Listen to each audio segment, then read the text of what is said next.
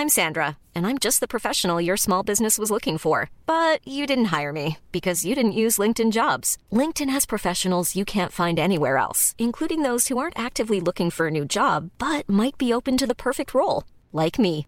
In a given month, over 70% of LinkedIn users don't visit other leading job sites. So if you're not looking on LinkedIn, you'll miss out on great candidates like Sandra. Start hiring professionals like a professional. Post your free job on linkedin.com/people today.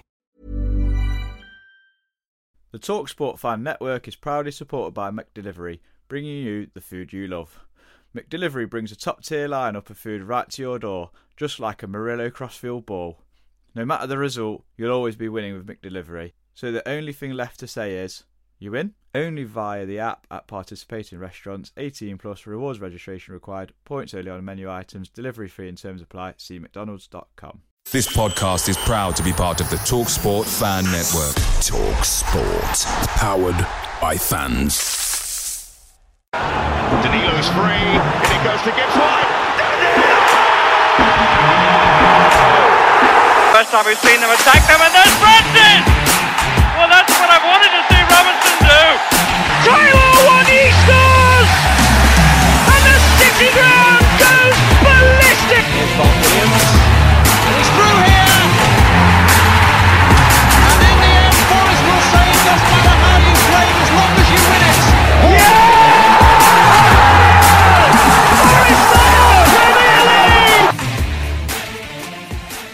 Hello and welcome to another episode of Red Side of the Trent. Much like Forest Defence, we're not quite at full strength tonight. So with myself, um, Reiss Lane and Adam Wicklow, we're joined by Robert Nettle.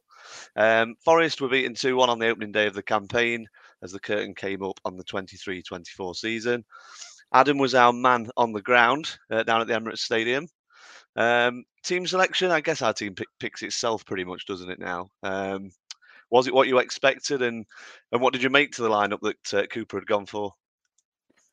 I think I thought we would go with like at least someone up top to that that could hold hold play up at least a bit like like Chris Wood's been used uh, recently. Obviously Johnson only got like seventy minutes against Frankfurt, didn't he, just before season kicked off? So I was a bit surprised by that, but I think everyone else kind of picks themselves really, and I don't think I was expecting too much other than what we did at the City Ground, try try and frustrate Arsenal, try and make it compact and hard and difficult for them. But I I think overall he probably I don't think he really had any other choice. I wouldn't have I wouldn't have gone in with anyone else with with what we had. I think the bench looked a lot stronger than last season when we was away at Newcastle. I think everyone would agree with that at least, wouldn't they? Yeah, absolutely. The bench was it was nice to see the bench a little bit stronger. To be fair, I mean, into the game itself, I suppose the game started in the sort of fashion that we kind of anticipated it would do. With about, I think they flashed the the possession up after about six minutes, and we'd had about three percent possession or something stupid like that. Um, but incidentally, it was actually Forest who got the first chance, uh, Rob, through Brennan Johnson.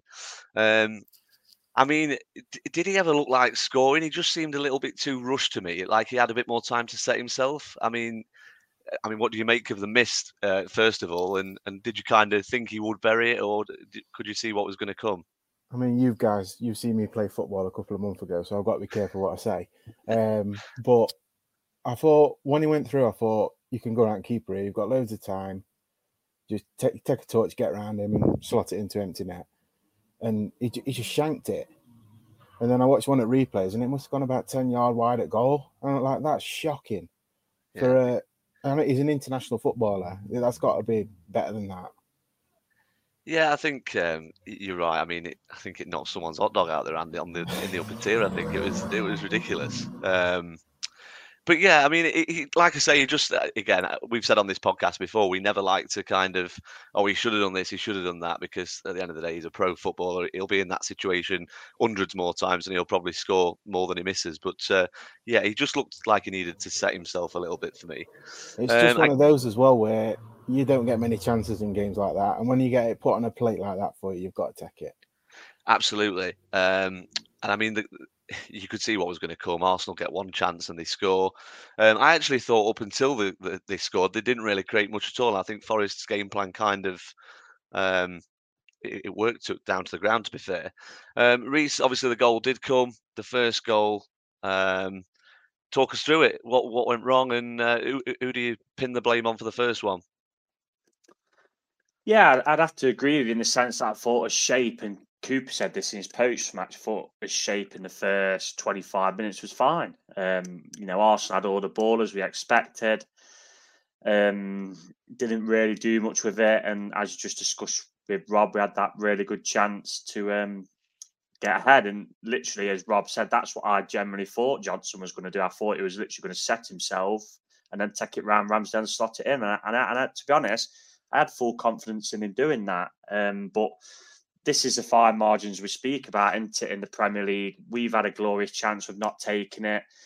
And then Arsenal, you kind of say their opening goal was half a chance, maybe. They've got a shot in on goal because it's deflected. And I generally think Turner would have probably saved that if it hadn't got that little deflection, which is very unlucky for Worrall's not really much he can do there.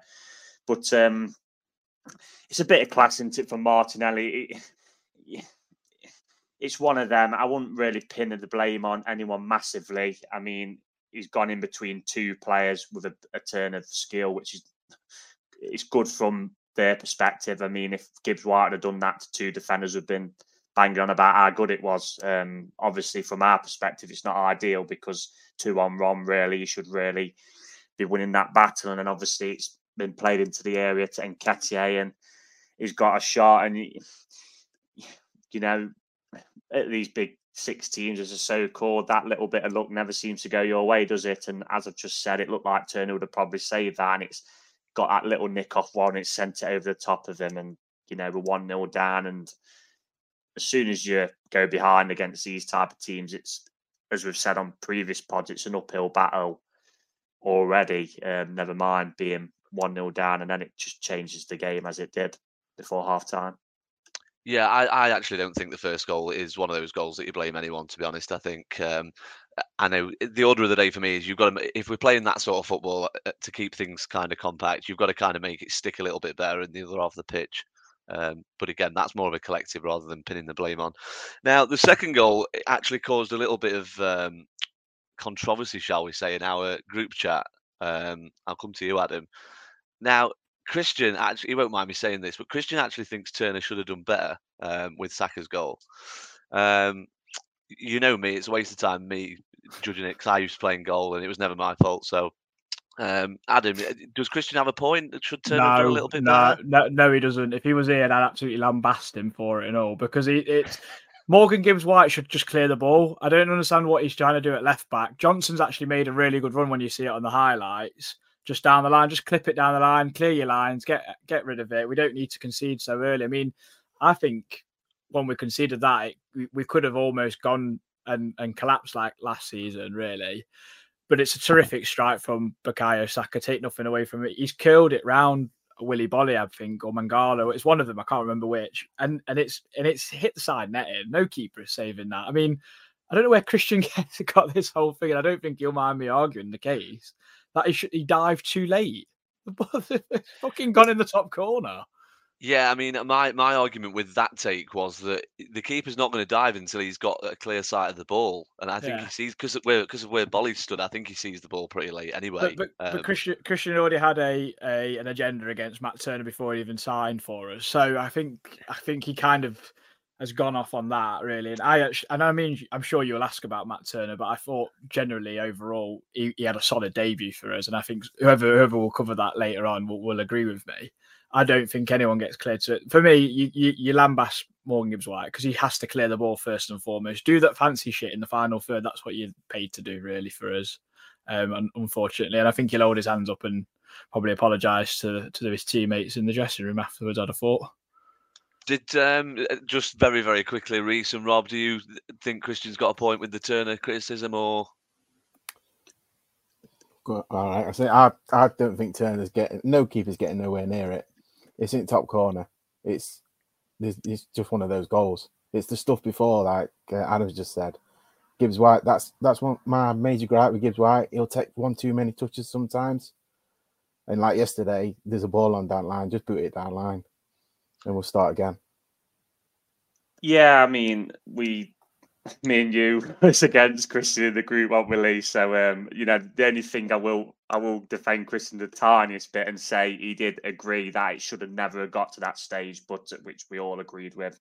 But nah, that, no chance for me. As Adam said, Saka used Boly as a marker, and with you know, Boly was like a statue there. And he just when you got that quality player, just bend it round. And for me, this is my opinion. I don't think no keeper in the world gets to that personally, but um, that's for me. Um, nah, I think that's extremely harsh to be blaming on Turner.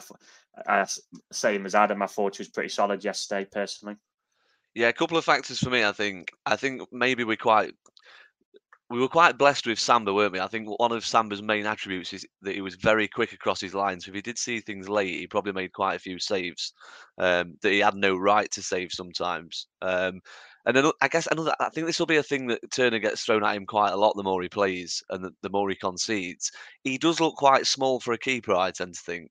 Um, but again, I mean, in terms of the goal yesterday, I, I agree with you guys. I don't think uh, in any way, shape, or form he's going to get that, and I don't think Dean Henderson would have got it either. Uh, we saw him get beaten by all sorts of worldies last year, didn't we? So um, I think that's going to be a pattern emerging this season, though. It's going to be oh well, Henderson would have saved that. Well, we haven't got Henderson yet, so we've kind of got to. It's, back, it's the second, second consecutive season that Wildy has beaten a goalkeeper in it because Fabian Schär scored one last season for, yeah. Newcastle, didn't he's, he? He's a, he is apparently nearly six foot three, Lee Turner, according is to. Is it? Well, perhaps he's deceiving then. Mm. Perhaps I should have so, waited until I've seen him in the flesh on Friday night to make Yeah, it says height 1.9 meters, and that converts to just under six foot three. Um, You're not using Wikipedia again, are you, Reiss?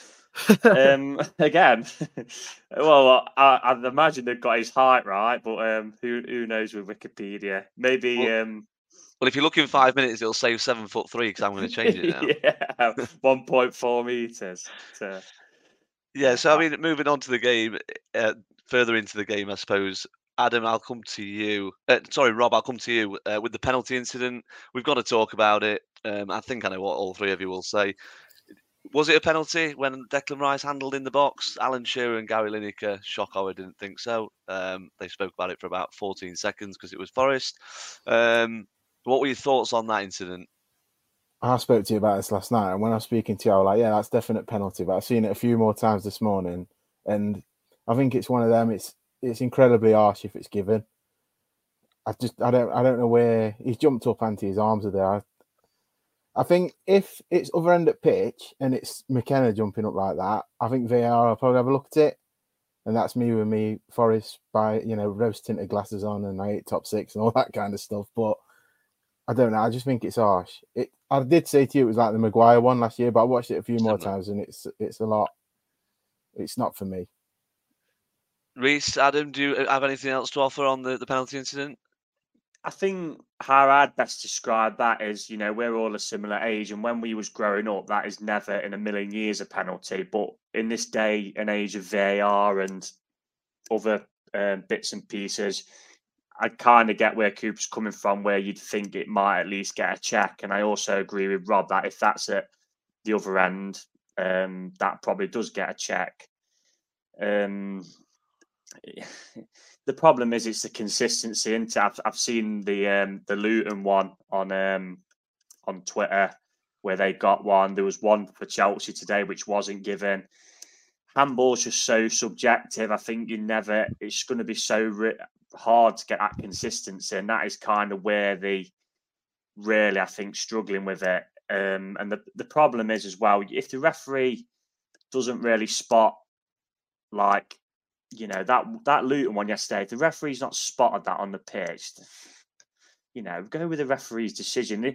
These, you know, you're just trying to bring get decisions what are so subjective. And is it a clear and obvious error? Not really. I, I just I, I get where Cooper's coming from in the sense that yeah, it probably deserved a check, but and I have seen him given, but and I have seen him not given for that. So it's it's a tough one. Um, but I'd say not for me personally if I had to make a decision. I, I don't think it was clear and obvious enough. I, would have liked to have like seen it come up on the big screen at least to make them a, a bit sweaty about it. But I think I think they I think they checked and it was just kind of we're going to go with, with the on-field decision because it, Declan Rice doesn't actually know anything about it to be honest. I think if like Boly heads it and then it hits Rice's hand, I think that's actually a bit more of a case. But actually just hits Rice, doesn't it? Boly doesn't actually get anything on it, so I think it kind of changes in, in that sense, really, for me. So yeah, I, I agree with everyone else. It's it would have been harsh.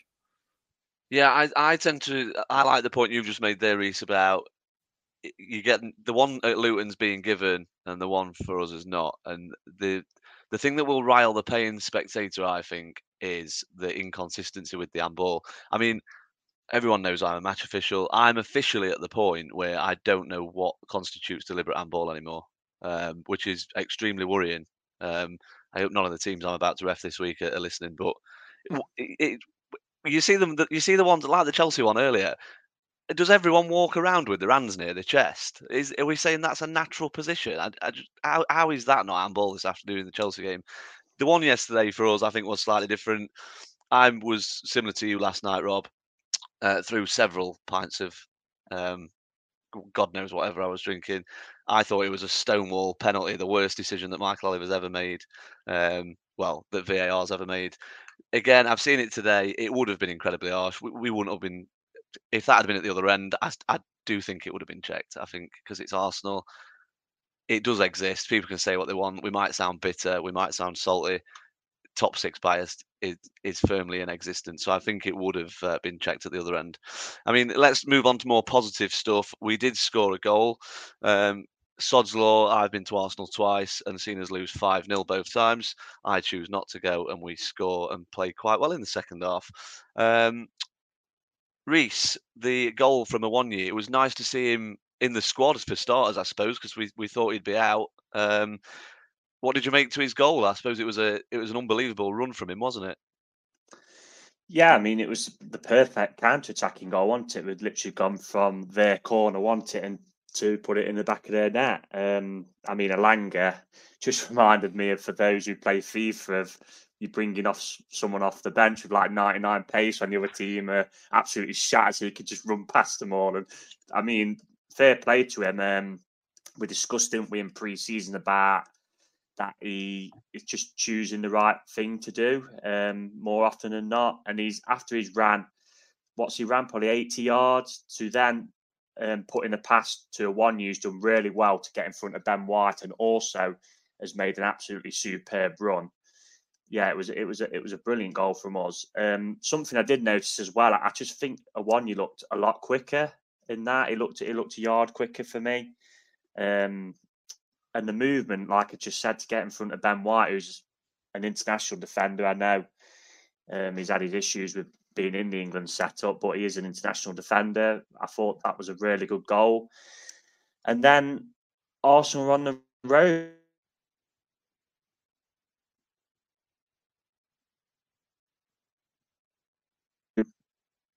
I think that crept in, and then there was very deep, then and it was holding on a little bit. And the problem for for us was that I think it was six or seven minutes come up. We just wasted wasted the stoppage time and um, we gave the ball away far too much because I generally think if we'd have got a, pumped a few balls into their box with the likes of um, was Boly still on at that point or did he come off? No, it was Worrall who come off on tip. Yeah. Um, and you know, with the likes of Kouyaté who definitely come on, we might have caused a problem, might have got a chance. But um, no, fair, fair play to the team because I'm I'm the same as you, Lee. I didn't go yesterday, and I, have been to the Emirates twice to watch Forest, and I've been seen as been beat five 0 twice, and basically roll over and have his bellies tickled. And yesterday, that latter period of the second half, we had a we had a real go. And last season, I think we got a bit of stick for um, us guys having a go at the team when we was going to these bigger clubs, but it, that was just because we didn't want to see us go there and roll over and have his belly tickled. We just wanted to see us go there and actually show a bit of fight. And I thought at the end of the game yesterday, they did that. Um, so, yeah, I think this will probably be one of the most positive pods we've had when we've lost today. yeah, I mean, I, I, totally agree. I mean, it's interesting. You've you've kind of brought me nicely onto the next point that's on my list. Um, I saw a lot of stick for the, the way we set up again yesterday on social media. I know that we've said on this pod before that you take a lot of what you see on social media with a pinch of salt anyway, because it's typically people having an opinion that uh, have usually never kicked a football or anything.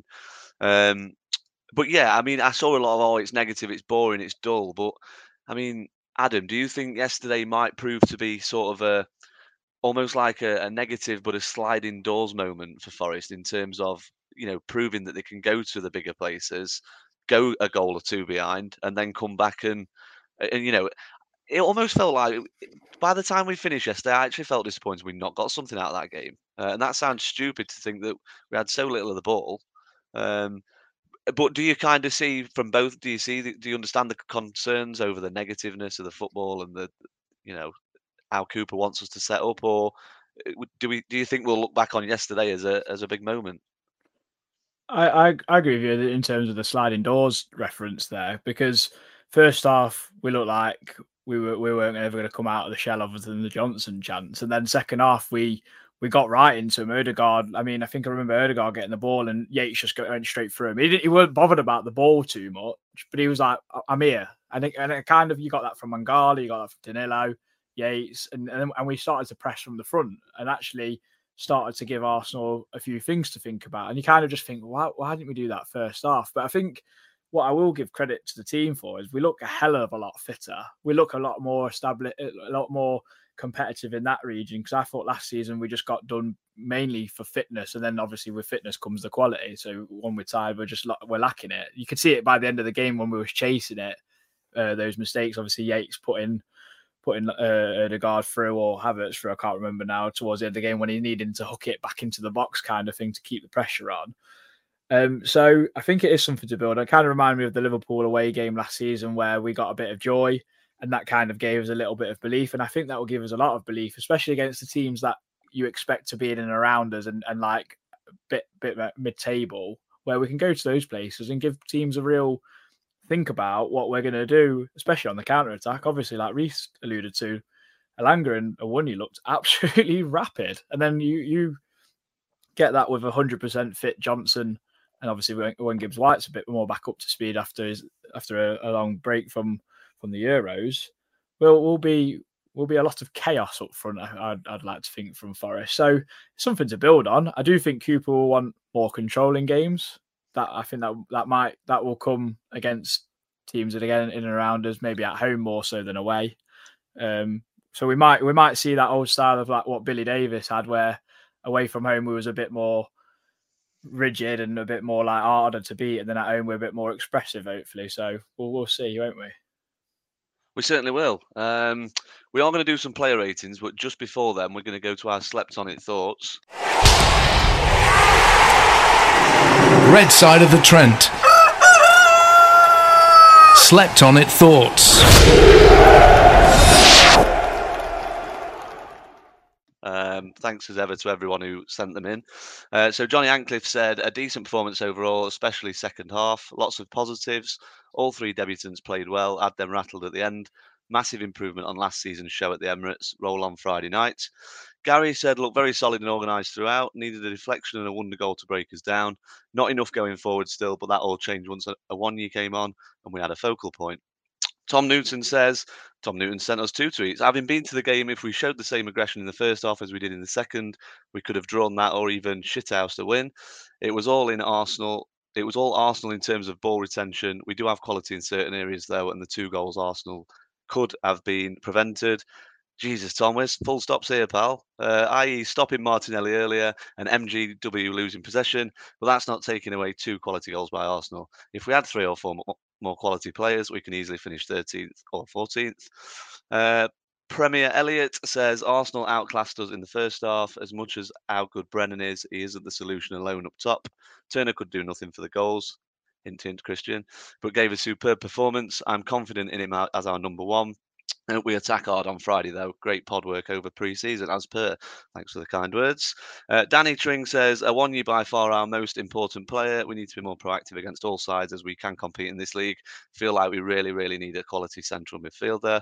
Uh, Grant Fellows says, we started like we expected, and apart from a couple of moments where we switched off, held them really comfortably. After the changes, we looked a real threat and they were worried. Can we maybe try that last 20 minutes for maybe 70 minutes? And Dave Ball finally says, bring on Friday. Despite the result, that's progress. We defended well with Turner, looking a good signing. And despite the gulf in resources, that was much improved on last season. We need to weather an awful storm of away fixtures, hopefully with some positive positivity at home and then kick on. Uh, thanks ever to everyone. Sorry if I've not managed to read yours out. Hiring for your small business? If you're not looking for professionals on LinkedIn, you're looking in the wrong place. That's like looking for your car keys in a fish tank. LinkedIn helps you hire professionals you can't find anywhere else, even those who aren't actively searching for a new job but might be open to the perfect role. In a given month, over 70% of LinkedIn users don't even visit other leading job sites. So start looking in the right place. With LinkedIn, you can hire professionals like a professional. Post your free job on linkedin.com slash people today. Away days are great, but there's nothing quite like playing at home. The same goes for McDonald's. Maximise your home advantage with McDelivery. You win? Order now on McDonald's app at participating restaurants 18 plus serving times, delivery fee and terms apply. See McDonald's.com. Um, so we will move on to some player ratings. Um, Adam, since you very nearly stole my thunder with him, I believe it was you or Reiss. Uh, we'll start with you, and you're going to be given Matt Turner. How did he get on yesterday? I thought he was fairly solid. He commanded his area. He, he was active, which I quite like. You know, when he, Joe like Navas last season would slow the game down a bit too much. There was an incident where Turner got the ball second half, and an Arsenal player kind of tried to play it around him, and he kind of like did a almost like a shuffle pass, like you would see in basketball or American football. I mean, that's where probably his roots come from, I guess. And he got us, he got us on the way a fair few times, and and, and he can kick the ball over the halfway line, so that's a bloody plus as well. So yeah, I think overall solid, made some good saves. The one against Declan Rice, I think second half, low to his left was superb. I mean, that's going right in the corner. I mean, Declan Rice must have think what what's he got to do to beat him. Um, yesterday, Pepper goal, I think, him the most out of anyone, uh, surprisingly. So yeah, solid, solid, solid debut. I think there's more to come from him. I think obviously if we're still looking to bring in Dean Henderson, it's it offers great competition because I think either of them you'd be you'd be fairly happy with, I guess. So well, we'll see. I think I think more to come. Yeah, I do get the impression another goalkeeper will be signed at some point. Uh, Rob, I'm going to give you a player that me and you have had many a conversation about over the years, uh, and Joe Worrall. Um, just before you give your take on him, I actually thought Joe Worrall was outstanding yesterday. Um, so take it away. Yeah, that was the uh, Joe Worrall that plays at the City Ground. Joe Worrall. Hmm. Um, actually looked like a competent Premier League defender yesterday. Uh, unlucky with the first goal, like I say, he's trying to make a block, it deflects and it goes in, so that's not his fault. Um, but yeah, every time Arsenal were getting out wide, putting crosses in, you're always there cutting it out. He got all his tackling right yesterday. I don't think any of the back three played badly yesterday. To say we're missing probably our best two centre halves yesterday, the three that were in there did a, a good, solid job. Yeah, I, I tend to agree with you. To be fair, I think um, you look at that uh, back three, and it's kind of not as strong as people would want it, is it? But uh, yeah, I, I, tend to agree. I thought all three of them were pretty good yesterday. Uh, Reiss, I'm actually just changed yours. Um, I'm actually going to give you a player that didn't play uh, in a, a, bit of a change of tact. Um, an interesting name among the substitutes, I thought, was Lewis O'Brien. Now, we have had conversations about Lewis O'Brien on this podcast before. Um, I just wondered what you, where you think, what it means by being on the bench yesterday. Do you actually think he Cooper sees him as an option, or do you think it's maybe a little play by Cooper to tell the board that I don't really rate Cooper. Uh, I don't really rate O'Brien, and you need to get me a centre midfielder. Um, I just thought it was an interesting to say he's not done any pre-season really. I just thought it was an interesting inclusion on the bench. Out of curiosity, can I ask you originally? You were gonna have out? you were gonna have Taiwo, but you've oh. kind of covered him. I, I yeah, gave yeah. you the other question yeah, about him, didn't I? So um, yeah, but back from the championship, I, I've, I've said this on the pod before. He, he, was the one player I looked at when the Huddersfield beat us at ours, who got the better of Garner and Yates that season. There was very, very little players who did that that season. Um, so I really admired him from them. I was buzzing to sign him. Um, I thought he obviously had the man of the match performance against West Ham. Um, as I mentioned to some on Twitter, you know, the sentiment that day for West Ham, one of them's just gone for 105 million, for example. I'm not really sure what's happened ever since then. I think he's made six starts, six or seven starts for us.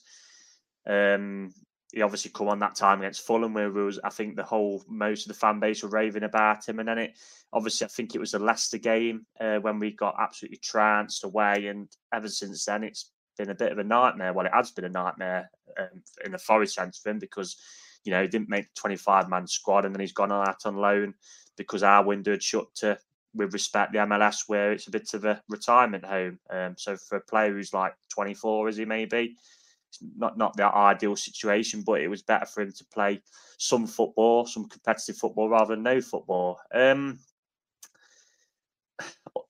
unfortunately, no, I don't think he's part of his plans personally. Um, I find it very strange that um, Gustavo Scarpa's took his number and then Gustavo Scarpa's it does seem to look like it's being moved on as well. So, and then obviously O'Brien's got like what is it number thirty two, um, which kind of says to you he's not involved really. It's just that we're probably in terms of depth a bit light on numbers, aren't we? So that's probably why um, with the nine subs as well these days, why he's probably got onto the bench. Um, like you said, Lee, he's not seeing anything in pre-season. He obviously didn't come on yesterday. Um, it wouldn't surprise me, to be honest, if he didn't play for us again. If I'm going to be completely honest, um, unless he maybe played in the Carabao Cup, possibly if he's still here, then, which is a shame because I rate him. But I just, I just can't put my finger on it personally because he just seems such a Cooper type of player to me. Um, mm. I can imagine he would, would have been a player who Cooper would have, um, and Dave Murphy at the time probably would have put the heads together and been really positive about signing. Um, he's a player who can carry the ball. I just at times don't think we've got enough of them in our team, especially away from home when someone's got to show some balls to get on the ball and get us out, which in the first half yesterday we really struggled with. So yeah, I think I think it's a bit of a strange one personally, and I'm not going to get all conspiracy theory on this and do a me and Matt Letizia, but I just think something, just something not right for me on that one. Um, I just I just don't seem to get it. it. You know, you know what Cooper might have had him for six months and thought, actually, I don't fancy this player. Um, that can happen. You know, as most famous managers used to um, sack players off after a week, didn't he? I think Gary Megson comes to mind. He didn't fancy. So, um, yeah, it, it's, it's disappointing, but I don't think personally, I don't think really does have a future at Forest. And if we can if that is the decision of Cooper and the club, and if we can get back the money we paid for him or near enough, then you just have to move on, really. Yeah, I, I tend to agree with you. Again, not being a, a conspiracy theorist or anything, but I've got a feeling that Cooper probably knows that he's got a lot of central midfielders in that squad and that dressing room that have probably paid a lot more money than Lewis O'Brien. Um, not, I'm not saying that the the board are saying he's got to play these players, but I think common sense um, thing has kind of been like, you know, when they sit down and you say, right, who can we shift on? You probably look at him as because he's not playing as someone that you can. Well, we spoke about this in the group, didn't we? And you know, like I said to you, Christian and Adam, um, he's just he's a sixth choice centre midfielder at the mm. minute. That is that is the facts, really. You know, you've got the three lads who started yesterday, and you've got Kouyaté and Freuler who are probably ahead of him. So if you're going to be moving players out the door and to bring funds into the club as well, you're not going to really hang around on a sixth choice centre mid. If you can get eight, 10 million for him, as the rumours are, you, are going to move him on. It's it's just a shame because I really rate Lewis O'Brien. Um, and I'd, it's one I thought would have worked out for us, but it doesn't seem to be that way. And that's in football, that's how it goes sometimes.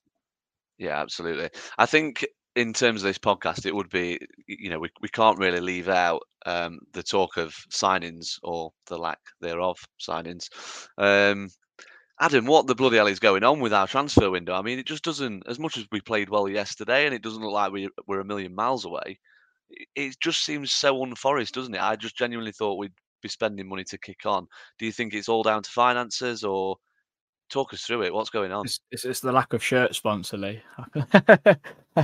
um, I'm not sure. I'm not sure. I, I don't know if we're trying to be cute with it and like kind of find a loophole within within in in some ways because we obviously tried to loan Dean Henderson because we're not sure about his his fitness, and I think that's why Man United haven't allowed him to go because of the whole he's not he's not fit for a medical, so therefore he, he, he might break down or whatever, and then the move might not happen. But then also now Man United might need him as a backup keeper because they're saying Tom Heaton's injured. So, so that's at a very Forest. Um, and we've obviously been linked to about 30 South American players, um, and then they end up going elsewhere or just fobbing us off. I mean, Sangaré's laughed at us as well at PSV because now Bayern Munich and PSG are potentially uh, interested in him, maybe as well as Liverpool, seeming uh, Moises Caicedo's rejected them for for Chelsea. So, yeah, I, I think we wanted to add five or six quality players, and then we've added. I mean, we've added what four or five, haven't we? Um, not saying they're not quality. Uh, Chris Wood might be a bit to to be desired. I mean, but I thought uh, we I mean, we've not mentioned uh, Aina yesterday. I thought he was superb at left wing back. To be honest, on a free from Torino, I mean that's great business. So it's really hard to to know without it coming from the horse's mouth, as as you will, because we we don't know. We don't know what the whole deal is with financial fair play because we spent so much money last season. So I, I really don't know. I, I'm un, I'm, I'm very unsure, but I, I'm hoping that Cooper moans enough. Like I mean, I, am waiting for him to come out with stellar signing soon. Um, that he gets what he wishes for because after watching yesterday, we get two or three in I think we, we finished to that that mid table, lower mid table quite comfortably, if I'm honest. Yeah, I mean, I, I tend to agree. I think um, I just found it really fascinating. I, I, I did expect the, to be a really random selection. I know it's not really Cooper's style, but I just expected someone like O'Brien to start or something like that. To be honest, yesterday. Um, Rob, if I could, if I could say to you now, Forest are only going to sign one more player. Um, what position would you tend to sway towards? Wow. Um... I get that it's it's all theoretical because we're not probably going to sign just one more, but with how the wind has gone, you just never know. So if, yeah. if the club has turned around and said there's there's money for one, um, where would we spend the money? I think it all depends on what formation we're going to be playing as well going forward. Because um, obviously it's going to be a bit different away from them than what it is potentially on Friday when we're against a lesser team. Um, I'd probably say another midfielder, a, a real quality central central midfielder, like the guy from PSV. I can't say his name. Um, can't pronounce it, so I'm not going to try. But I think he'd have been a good addition. Um, again, I he asked for one position, but a centre midfielder would be top priority list, and then maybe another forward after that. But we we're going to need three or four more quality additions, I think, anyway, before window closes. Yeah, I, I think so. I, th- I, do expect three or four, but then again, I've been saying that uh, by the first match of the season, we'd have our squad pretty much sorted. Clearly, it's not.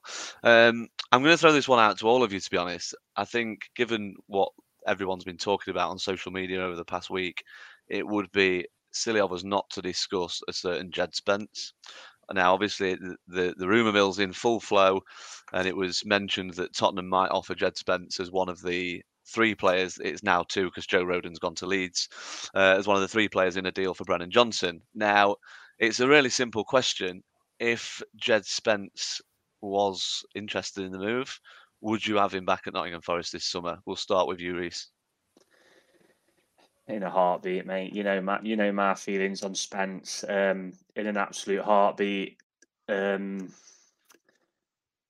he, he, got to be interested in me. He's been t- he's got no future, has he, at Tottenham? Um, you know, he wasn't in their squad today. Apparently, according to the press um, down south, he's been transfer listed. So um, that clearly, obviously, he's got no future. So for him, really, to get a chance at another Premier League team and a Premier League team who he's had success at before, it'd be a no-brainer for him, surely. Um, yeah, I, I'd I'd love him back because it's like yesterday we was playing a five. Like I, really, I do like Aurier, but Aurier's a really good defender. But when you're playing a five and you need to get out, your wing back's got to get out and push it and push the ball forward. And there was probably two or three times I think in the first half yesterday where Aurier did that and Martinelli just caught up with him and nicked it off him.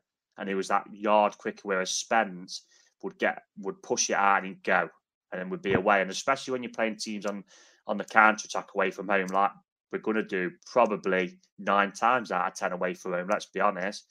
You need your wing backs to be able to push out. You, have seen today how much Chelsea, who play a back five, rely on Reece James and Chilwell to push.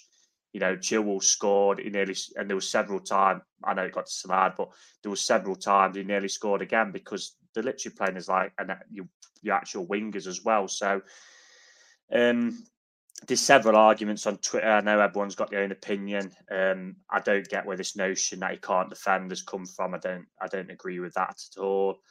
There's obviously people saying, which is fair enough. You can say about he's only done it in the championship, but he did impress in the FA Cup games. You know, Gabriel Martinelli gave him a glowing review, didn't he? And there's also the other argument saying we've got four players you can play on that side. Well, you've got to think long term as well as short term because Aurier probably isn't going to be here next year. Let's be honest. Neco Williams will be because of the money we've spent on him, and he, he has improved. I think at the back end of last season before he got kicked in the face. Um, so he obviously will be here, and he can play both sides. Obviously, Aina, like Adam said, I agree with him. I thought he did really well yesterday, um, coping with Saka, um, because he loves to cut in on his left, and Saka like Arjen Robben used to back in the day but he's only on a one year deal, but I believe I, I, think that can be extended. And then the other one is being Kone, who uh, who's had a really serious injury. And with respect to the lad, he, he seems a nice lad in all the videos. Didn't really get a chance when we was really struggling before that. So I don't really think Cooper fancies him a lot. If I'm going to be completely honest, that's just my point. So that kind of leaves you really with what with one and Neco's definitely going to be here next year. So Spence is what is he, 22, 23? Just turned 23, if you, if you could get him for, you know, for, I think Spurs paid about 15 million for him. If you could get him for like 10 million and on a five year deal, for me, it's a no brainer. I mean, the, the only argument the other way I'd go is, you know, and I'm talking very negatively here. Obviously, if we was to get off to a really bad start and then the board decided to make a change, he's obviously only really shown Ante under Cooper that he can knuckle down and get on with his football. If obviously someone come else come in and this is all hypothetically speaking, would he kind of be, you know, go off the rails again? Because I'm a massive fan of um, Postecoglou, um, and it seems like he's come in and he's an attacking manager as well, Postecoglou, and it seems like Spence has just come in and he's not impressed him at all as well. So yeah, it's an interesting one, but I, would love to have him back personally. Adam, what what else do you add to that? Oh, he, he scores bangers. Um, so you know, get him in. Uh, yeah, I, I, agree with Reiss. I mean, it's like what he said about when Aurier did really well to intercept. He, he looked to cut across Martinelli and he just just bodied him. Really, I mean, I thought Aurier was probably one of our weakest players. In, well, first half, especially second half, he, he did he did pretty well actually. So yeah, I, Spencer's a no-brainer for me. He, him and Garner were the ones from those loan signings you'd have wanted to keep at, at, at all costs when we first come up, and unfortunately, we got fucked over by Man United to say the least. And then and Spence had his heart going back to London, didn't he? So that that was just that just happened to be the case. So yeah, I, would have Spence back, especially if if if it was such a cut price. I mean, I'd be I'd be almost inclined to be a bit cheeky in, terms of if our finances aren't right, or it's a way of getting around FFP and spending money in a different position. We say to Tottenham, we'll loan and we'll have an obligation to buy at the end of the season for 10 million.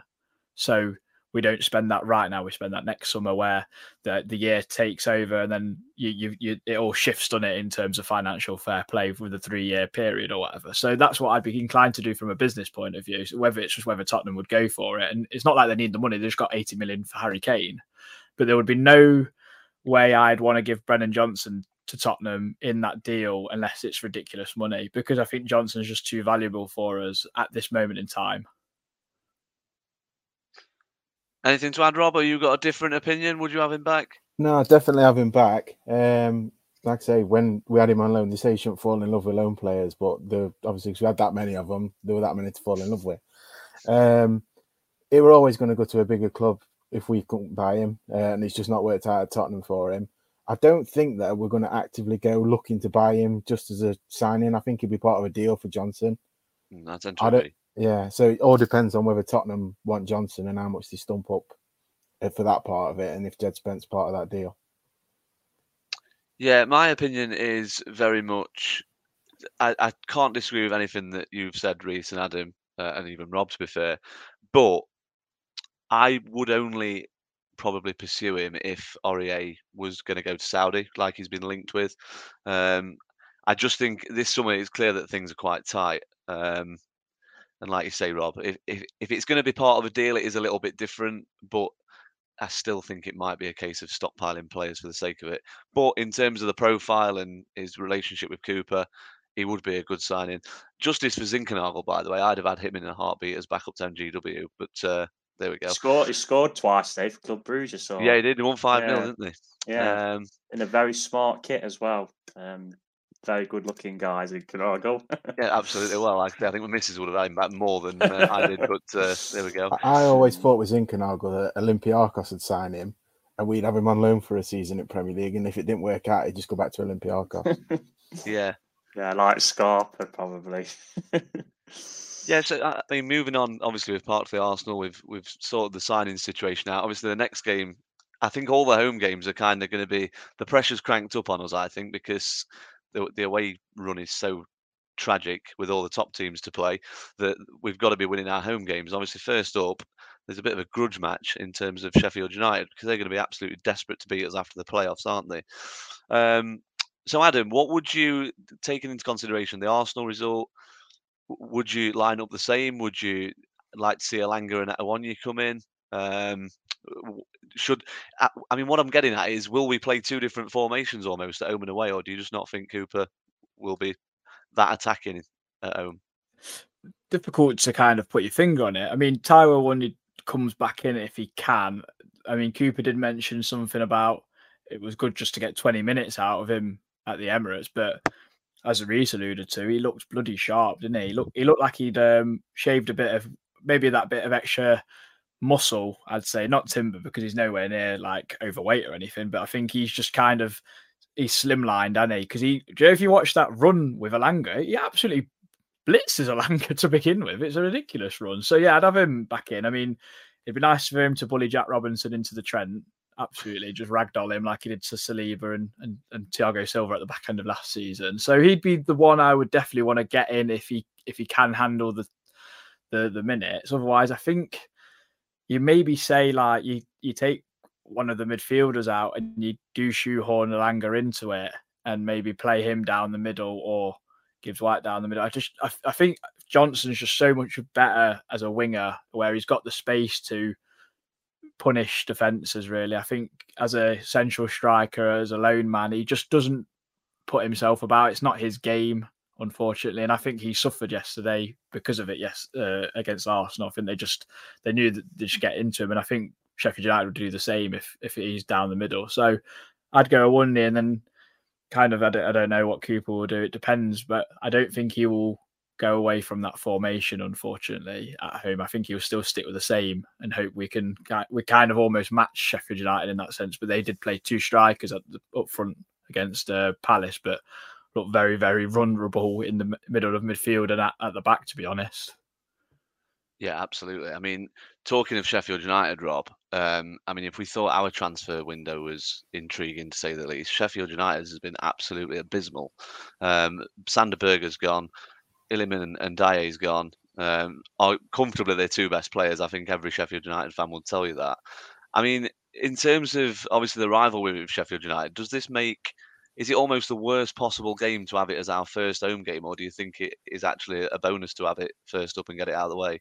it's it's weird. It's like because I don't want to talk down about another Premier League club because they deserve to be in Premier League. But I think it's a banana skin because I think a lot of our fans, me included, after yesterday, I'll be thinking, oh, that that were all right. Now we've got to go and win at home.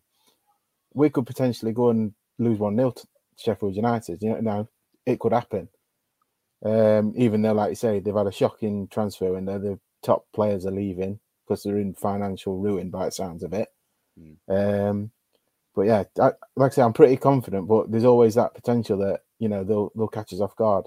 Last year we played Fulham and Bournemouth in back to back in home games and thought we were getting six points, and we got nothing. Yeah, I tend to agree. I think um, you never want to. I I always think you want to play the. If you think there's going to be teams that again, I don't particularly like the term because, like you say, they deserve to be a Premier League club. But the fodder, the teams that you think will struggle, you look at them and you think, right, you want them to kind of settle into a two or three month period where the results have been poor, and then November, December you play them. Um, I think for the first month or even month and a half, they've they've still got that momentum from winning every week. And we played Luton, Burnley, and Sheffield United all bloody first up. I'd love to know who's sorting these fixtures out for us, by the way, because they've absolutely. I think it's a Derby fan. It's got to be. Um, Reiss, obviously, um, I mentioned there with the Sheffield United transfer window with the players going. Do you think that makes them a more like a, a wounded uh, animal? Do you think they'll be uh, almost like a siege mentality? Obviously, Gustavo Hamer has signed now, so he's kind of replaced Sander Berge, I suppose. Um, but yeah, what what do you make to, to Sheffield United? I know you were quite scathing about them in our group chat yesterday. Um, but again, what sort of game do you expect it to be on Friday night? There's a running joke, isn't it, that they've got the only rich, the only um, non-rich Saudi owner, Sheffield United. I mean, he's tried to sell Amanti a few times and it's not worked out. I think there was a Nigerian who was going to take over, and then there was investigating where his money had come from. So it's a, yeah, it's a bit of a mess, like Rob said, um, behind the scenes. Um, I mean, obviously, I followed the Sheffield United game yesterday, just looking um, obviously Soccer Saturday and the betting apps and that. I mean, their team was so championship, in my opinion. And you look at the stats, Palace absolutely battered them on the stats. And I think it was Adam who said, uh, who's watched Match Day, that couldn't believe how it was only 1 0. But I do get Rob's point of view as well. Um, I agree with him in on the Bournemouth and the Fulham games. Um, we kind of thought, yeah, they were good games we were going to definitely win, and we, especially the Bournemouth game, but we didn't. Um, I'd like to think we'd learn because we was very naive in them two games. And I mean, looking at, I know they've signed Gustavo Hamer. I think we we all like um, as a centre mid and have minded seeing us uh, go for him. Um, but um, we've got to be looking to get on the front foot against them and, and beat them um, with a good performance. You know, I know Christian said earlier it's about the result, and of course it is. But I think if we was to win one 0 and it was scrappy, I think there'd be um, a few rumblings on social media. Um, so I think we need to take the game really to them Friday night and have a real go at them and get on the front foot and probably win it by a couple of goals. To be honest, because yeah, their team's really, really weak. I mean, they've come up like you said, Lee, and they've not improved really. I know they've signed Hamer and a couple of other. Um, I think they signed like the top scorer in Sweden from Häcken, but they've lost the two best players. It, it, kind of reminds me of when we went up to the championship and we lost. I think it was Agogo and Commons, wasn't it? Mm. And then we ended up early doors in the relegation battle that season. So, yeah, we've got to be winning Friday night. There's just no excuses for me if we don't win Friday night. The, the one the one thing I wanted to add, Lee, as well though, is when we played Bournemouth and Fulham, the atmosphere was quite flat because we were like, oh, these are teams we've just come up with, and we kind of weren't that up for it as a fan base. Whereas at least with Sheffield United, we have that mm. history with them with the playoff games and and the bit of argy bargy, especially like with Heckingbottom on the sideline. We know he likes to get a bit animated. I mean, you put put put someone on him getting booked at least on Friday night with uh, with some com- sort of comment towards the referee or something or whatever with with the new uh, rules coming in and and leniency. So I think the the the crowd and obviously the occasion will definitely both both sets of fans will be up for it, and I think it'll be a cracking atmosphere at least. So hopefully, with with us last season, we we should that should urge the team on to to really hit home. And if we could score in the first five minutes, then I think we'll we'll see we'll we'll smell blood. I think it is a case of who does get the first goal. I think if we used to get it, would win. If it was they got it, then it's like you could imagine them sitting back a lot and trying to. I'm sure they'd take a point. To be honest, Sheffield United if you offered it him. Yeah, just to get off the mark. I don't think their start's yeah. that bad actually up until kind of like the middle of September. So uh, that brings us nicely on to our predictions for the Sheffield United game. Um, Rob, as you're our guest, I'll go with you first. Uh, yeah, even though I said it's potential banana skin, I can't see anything other than a Forest win. Um, I think if we score early on, it could be three or four. Uh, but conservatively, I'll say two 0 I just think we'll have we'll have too much for them especially with attacking options that we've got compared to what they've got. Um, they'll come to frustrate. They're a Heckingbottom team. They like to wind people up and get in your face. So as long as we keep our cool and you know go about as business, I think we'll be all right. So you're going two 0 Adam. I'm going Forest 3 0, Taiwo Awoniyi anytime, and a Ben Osborne Cruyff turn. towards his own corner flag, I presume. Yeah, yeah, yeah, absolutely. Uh, Reiss?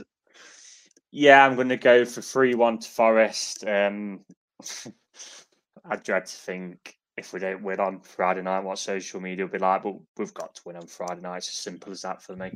Yeah, we, we are talking to a Sheffield United fan as well, obviously part yeah. of the preview. So it will be intriguing to see what their point of view is. I mean, if you if any of you guys have watched the overlap, I mean the lad who was representing them on, on there, he had no hope in in in hell that they were going to stay up. So I, well, I wonder if this lad is a bit more positive at least.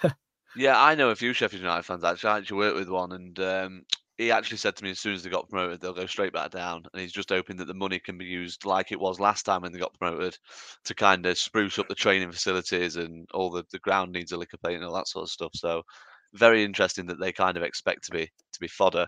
Um, I'm going to go for a win as well. Um, new season, new positive uh, mentality. I'm going to go for I'm going to go for a three-two win. I think we're going to uh, concede, sadly. Uh, but yeah, I think it'll be 3 2, and I, I think Elanga might score. Um, it'd be nice if Elanga scored and Turner saved a penalty or something, and then I, I just can't wait to Christian on the next pod. Um, so thanks as ever to everyone for listening. Um, we hope you all enjoy the game Friday night, and we'll be back next week with uh, all the reaction. Come on, you Reds. This podcast is proud to be part of the talkSPORT Fan Network. talkSPORT. Powered by fans. Away days are great, but there's nothing quite like playing at home. The same goes for McDonald's. Maximise your home advantage with McDelivery. You win? Order now on McDonald's app at participating restaurants 18 plus serving times, delivery fee and terms apply. See McDonald's.com.